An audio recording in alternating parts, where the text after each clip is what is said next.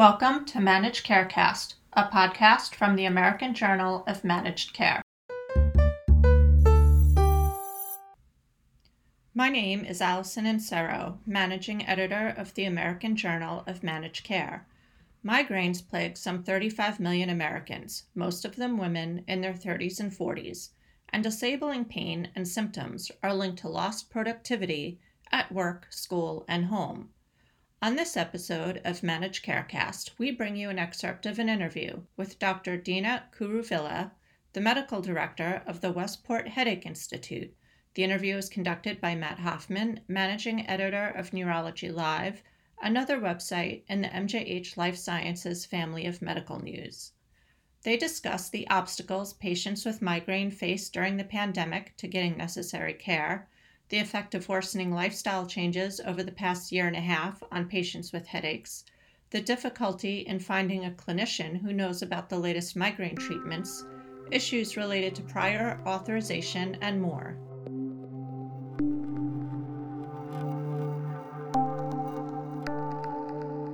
Obviously, you being a headache specialist here to talk about uh, some headache stuff, some migraine stuff.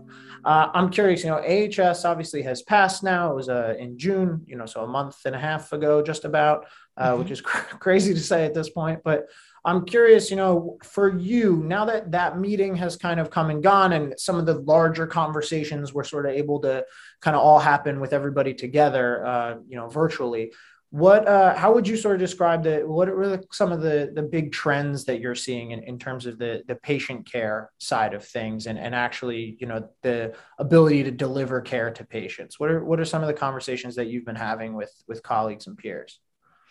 Yeah absolutely. I think that um, patients during the pandemic certainly lost some of their resources that their toolbox that they use for migraine prevention and so we actually had a whole course i was actually the course director for this we had a whole course focused on a window into the life of a migraine patient during the pandemic and i had some of my colleagues also comment on the physician or provider experience of providing medical care during the pandemic.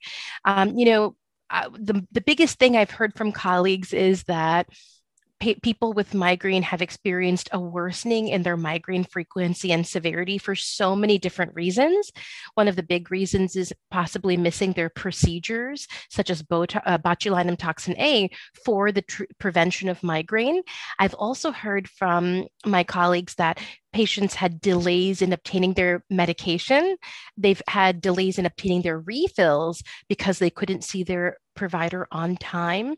And so overall, based on their access to their their their headache provider access to medications. That was a whole side that was complicated during the pandemic. Another side of the coin that i heard about was the patient experience at home. Uh, a lot as you know a lot more people are using that the virtual option to work from home. They're, they have more screen time, taking less breaks, and kind of working continuously their work day is kind of melding into their sleep and their and their family time in the evenings relaxation time and vice versa. And so stress levels are up for many people. So there's just a lot of those home components that have changed during the pandemic too that have also contributed to that the worsening of migraine frequency and severity.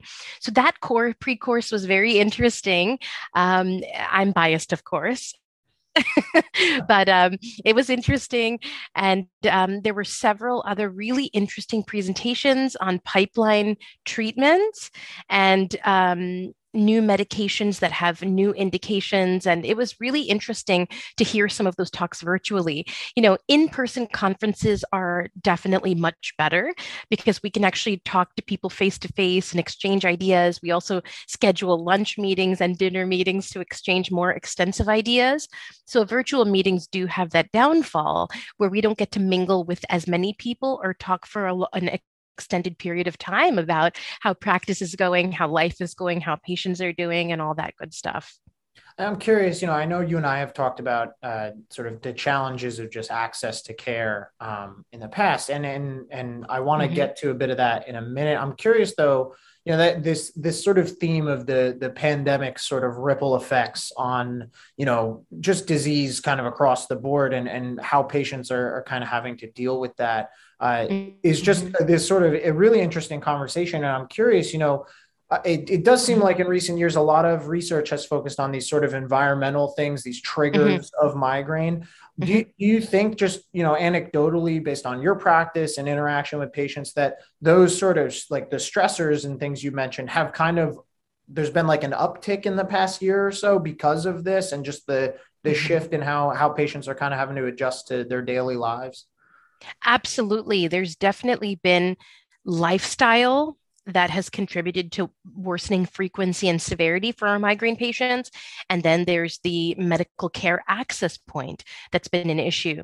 You know, there are so many lifestyle issues that I that my patients have reported to me delayed caffeine in the mornings or drinking too much caffeine to stay focused on that computer work all day um, using more alcohol Mm-hmm. So alcohol sales went up substantially. When I read the last statistic, it was in the hundreds range, percentile wise, um, over the last year. And so alcohol has been a contributor for many people for dis- causing migraine attacks and also disrupting sleep.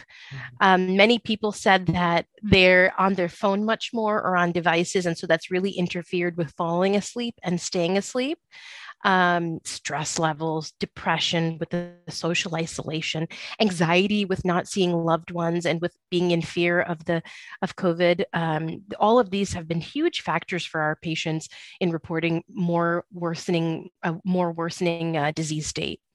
And then, obviously, you know, as you alluded to earlier, there were some sort of supply line issues and just challenges of actually getting, you know, to see your provider. Um, yes. Outside of those things, though, and, and, hopefully, you know, we can turn a, a real corner and kind mm-hmm. of back to a more normal, uh, in just in general about, with daily life. But I'm, I'm curious, outside of those, you know, the pandemic influenced factors. Mm-hmm. What are some right. of the challenges that you see with your patients with access to therapy? I know, you know, because migraine, we've seen this huge sort of explosion in the past few years, all these new therapies, right. there's a number of new pathways that are being explored. Yes but then you know when, when it comes down to brass tacks actually getting the patients the the treatments that you know there, there's yes. challenging there there's challenges there with prior authorizations and so on so i'm curious for you what are some of the sort of barriers and and are there any resources available or sort of tips you can share about how to kind of try to overcome those things Absolutely. The two biggest barriers that I've observed in talking to my colleagues and talking to patients are number one, finding a physician or a provider who has the expertise in the in, in headache disorders or in whatever condition specialty they're looking for um, having finding a provider who's educated in that field and able to offer these options to their patients is a huge barrier for patients. And the second kind of big barrier is working with insurance companies to get treatments approved. So with the first barrier kind of provider education and knowledge even though we have so many new options for migraine prevention and acute treatment the vast majority of general neurologists primary care providers pain specialists, OBGYN physicians, they're not aware of these treatments and they're not really, uh, they don't really understand where to use it. Yeah. In their practice. Uh, many folks don't understand the need for a preventive treatment and an acute treatment for patients. Um, they don't know where these new medications may fit into their practice. That's a very common question that I receive. Um, and uh, many of uh, general neurologists and primary care physicians have expressed to me that they're not interested in treating headache disorders. I think headache in general, as a subspecialty, at times has a stigma towards it, has a big stigma. And uh, there's this mindset out there that headache medicine is very difficult to do. Um, the patients may ha- be very difficult to treat or have personality disorders. Um, you know, that is these are things I've heard from my neurology colleagues. They're like, "Oh, you need to you need to do this. We'll refer them to you, and you take care of it." But we don't have the time to, you know, go through the details and, and the soup to nuts portion of treating a headache patient. So I think that that is a huge barrier for the 40 million people with migraine to obtain the optimal treatment that they need to reduce their disability and really get back to their regular lives.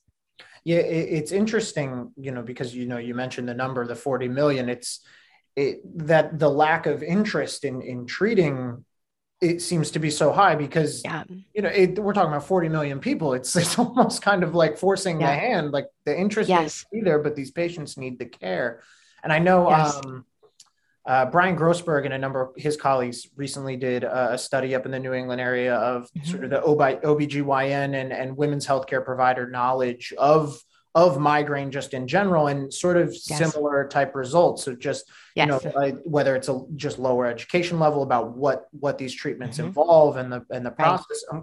i'm curious for you i mean is there i mean i'm sure there's not an easy fix but is there a solution to that issue because you know i know we talk about sort of just in general the shortage of physicians and then yes. on top of that the shortage of neurologists and migraine specialists aren't exactly you know a dime a dozen. It's right. I mean, it's hard to come by them generally. Mm-hmm. And I'm curious for you, how do we sort of overcome that that need to just all right, we'll refer, we'll mm-hmm. refer, mm-hmm. and now you may have to drive 40, maybe 50 miles to the closest office. Obviously, right. the hybrid model helps a bit, but for you, I mean, how where does the buck start there? Yeah, absolutely. So, the first kind of key thing that we could do to help the shortage is get more physicians interested in treating headache medicine. Uh, headache medicine uh, is composed of neurologists, primary care providers, um, ear, nose, and throat physicians, otolaryngologists. There are so many different family medicine physicians. There's so many different um, physicians who can become headache specialists. And so, if we can increase that interest in people who are going into those fields, I think that's really the big way to do it. And I think the biggest way to tackle that might be. Uh, calling on the national societies who run the meetings for these different specialties to really make a focus on headache and really to and really emphasize the burden of migraine and try to you know kind of try to target that population by, by a larger uh, society or a meeting or something to increase that interest.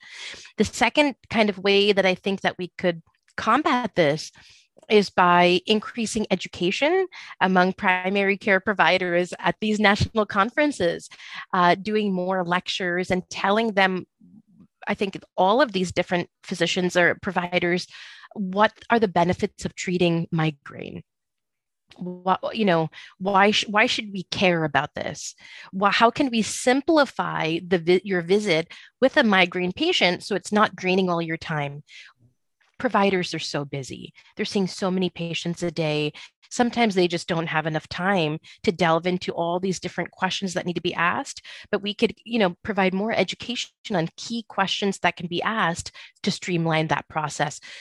So I think definitely providing more education by speaking at national meetings, uh, doing webinars, webcasts, producing more research, you know, those are definitely the key ways.